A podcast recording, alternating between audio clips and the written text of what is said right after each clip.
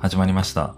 3月日に配信される採用楽しむポッドキャスト番組、採用 FM のお時間です。お相手はプロジェクト採用の田中慎吾です。えーこちらはですね、第60回になりますかね。えー9月23日の配信分となります。えー本日は、鉄瓶と IH の相性は抜群というですね、お話をしたいと思います。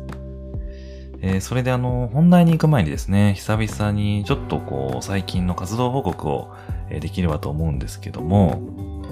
えー9月の3日の土曜日にですね、23時ぐらいだったと思うんですけど、えー、Twitter のスペースをですね、え久々に行いました。で、1時間ほどやったんですけど、6から7名ぐらいの方とですね、おしゃべり交流させてもらって、えー視聴だけも含めると、まあ、常時10名ぐらいいらっしゃったんじゃないかなと思ってます。まあの、サイラーの皆さんってね、えー早寝早起きが割と多いんじゃないかなと思うんですけど、えー夜遅くまでお付き合いいただきまして本当に、えーありがとうございました。えやっぱり聞いてくださっているですね、えリスナーの方、サイラーの方と意見交換するのは、まあ、すごくこういろんな発見があって大事だなと思いましたし、まあ、何よりもこうやっぱ楽しいですよね。まああの、左右 FM で Twitter スペースをやることっていうのはそんなにしょっちゅうあるわけじゃなくて、まあ今回が2回目なんですけど、まあまたちょっとね、いつになるかわかんないですけど、はい、えーやれるといいなと思っています。で、その中で、えー一個ね、あの、面白い話題があってですね、あの、鉄瓶を使ってる方ならわかるかもしれないんですけど、えっ、と、鉄瓶で左右を作って、えー左右を全部注ぎ切った後に、えー鉄瓶をこう乾かす必要があるわけなんですけど、えその、おー湯がこう蒸発していくときにこうシュワーって、えー時間をかけながら消えていくんですよ。で、その現象を見てるのが結構気持ちいいみたいな、心地いいみたいな話がありまして、ただそのシュワーって消えていく現象ってなんて言うんでしょうねみたいな、そんな、話題提供があったんですよね。で、確かにってね、あの僕も思いまして、えー前からあの僕もずっと鉄瓶使ってる中で、あなんかすごくその、あぶくがボコボコなるのもずっと見てられるんですけど、そのシュワーってこう消えていく、えー蒸発していくような、えー動きもですね、とても心地いいなと思っていたんですよ。ただやっぱり、まあそれに対してな、なんて言うのかなみたいな、えーそういうのはちょっとあって、まあ結局、あの、このツイッタースペースの中では、えーその現象に、なんかいい名前が付けられることはなかったんで、まああれからちょっといろいろ考えては見ているものの、なかなかですね、あの、いい、えー言葉が出てこず、なんかこう左右の終わりだから、左右ファイナルみたいなね、いうこともちょっと考えたんですけど、なんかいまいちまだピンと来ていなくて、はい。なので、えーもし、あの現象にですね、あの、いい名前が思いついた方がいましたら、えー絶賛募集してますんで、えーハッシュタグサイ FM で教えていただければと思っております。はい。えー、といったところで、えー活動報告はですね、この辺りにしまして、えー、温まってきたと思うので、さあ、ゆレディということで本題の方に行きたいと思います。改めてになりますが、今回はですね、鉄瓶と IH の相性は抜群というお話になります。はい。で、これを話そうと思った、まずきっかけなんですけども、9月のこれも上旬だったと思うんですが、ライフハッカーっていうですね、えーウェブメディアの方で、南部鉄器の鉄瓶、かっこ H 対応で始めた左右習慣が意外なストレスを減らすきっかけになったっていうですね、えー記事を読みまして、でこちらの記事の著者の方はですね、沙織さんという方で、えーその方が鉄瓶を使うようになったことで、えー微量でも毎日毎日鉄分を補給できていると思えることで、栄養バランスを考える際の精神的なストレスが和らぎましたっていう話をしていたんですよね。で、今まで僕自身言語ができてなかったんですけど、確かにこういうストレスが和らいだとこあるなぁと、えー、記事を読んで思いまして、えー、とてもね、あの参考になる記事なんで、皆さんにもぜひ読んでいただきたいんですけど、その記事の中でもう一個発見だったのが、この著者の方が、えー、鉄瓶が IH 調理器で使えないと長らく思っていたって書いてあったんですよ。はい。でも、実際には、えっと、IH で鉄瓶は使えるわけで、むしろ相性抜群とも言われているので、まあ、これはちょっといい機会かなと思ってですね、お話ししようと思ったんです。で、えっと、沙織さんのような方は、あの、多分思ってる以上に結構多い気がしていまして、えー、僕は家があのガスコンロなんで、特段こういうことをですね、考えることもなかったんですけど、岩手県奥州市にあるですね、えー、南部鉄瓶の、あの、おいとみさんという工房がありますが、えー、そちらのあの、菊池海斗さんがですね、たびたびこの手のツイートをされていて、えー、そのツイートに、あの、たくさんのこう、シェアとか、いいねがついているところを見ると、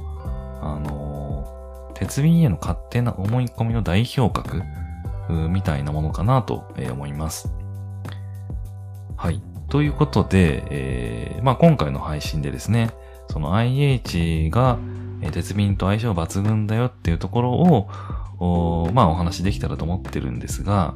まあ、仕組みであったり、えー、IH に対応する調,、えー、調理器具の条件とか、はい。まあ、そのあたりを、あの、お話ししていきたいなと思っています。で、まず、IH の仕組みなんですけど、えー、っとですね、IH っていうのは、インダクションヒーティングの略でして、え、電磁誘導加熱のことですね。えー、まあ言い換えるとこう電磁調理器ってことになるんですけれども、IH の最大の特徴っていうのは、えー、鍋とか鉄瓶とかをその調理器具そのものを、まあ、加熱させるっていう点なんですよね。あんまりあの、イメージしたことないかもしれないんで、えー、言っておくとですね、IH の中って、えー、磁力発生コイルっていうのは内蔵されていて、でそこに、え、電流を流すことで発生する、まあ、磁力線というものが、あの、発生するんですね。で、その磁力線が、えっ、ー、と、ヒーターの、まあ、あの上面、上面、え、ガラスのプレートのところがあると思うんですけど、まあ、そこに密着した鉄瓶を通っていくんですよね。その電磁線で、あの、磁力線が。で、その磁力線が通る際に、まあ、渦電流っていうものが発生して、えその渦電流が鉄瓶そのものを発熱させる、まあ、仕組みになっているということなんです。で、まあ、こうやってあの、何ですかね、理屈をこう、詳細に言うとですね、えー、すごくこう難しく聞こえるところもあるのかなと思うんですけど、まあ、要は、えー、金属に電気を流すと熱が発生するっていう、まあそういう仕組みなんですよね。はい。で、とてもあの IH って熱効率もいいっていうふうに言われていて、えー、他の熱源と比較して、えー、熱効率が約90%いいみたいな話もあって、えー、省エネ性能も高いっていうふうに言われてるんですよね。で、さらに、え、ガスコンロみたいに直接火を利用しないんで、あの、火災のリスクとかも抑えられるというところも特徴だと言われてます。で、そんなですね、IH に対応する調理器具の条件っていうものがありまして、えー、大きく3つあるみたいなんですけど、えー、1つは、え、磁石がくっつく素材でできている。で、2つ目は、底面の直径が IH 調理メーカーの指定する最初のサイズ以上である。で、えー、3つ目が、底面が IH 調理器と密着しているというものを満たしていれば、え IH で使えるということでして、えー、まあ結局その、先ほどお話しした通り、えー、IH が磁力線を、あのー、発生させて、それを利用するので、えー、磁石がくっつかないようなアルミとか、えー、銅とか、土鍋とか、えー、そういったものでは、えー、渦電流がうまく発生しないので、IH には向いていないっていうことになるんですよね。はい。というようなところが、まあ、あの、調理器具の条件と言われてます。さらに、えー、南部デッキをですね、じゃあ IH で、えー、使う場合のメリットは何なのかというところでいくと、あのー、ガスコンロとかでね、え、鉄瓶使っていると、えー、まあ、全身、全体がですね、あの、めちゃくちゃ熱くなるんで、鶴の部分、持ち手の部分が、あのめちゃくちゃ熱くなるんですよ。まあ、なので、えー、ちゃんとタオルとか、えー、そういったものでガードして持たないと、本当に火傷するぐらい熱くなっちゃうんですけど、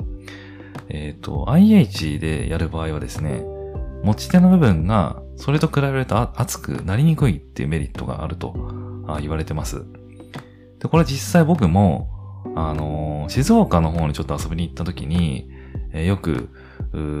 その IH の方をですね、使って鉄瓶を沸かしたりするんですけど、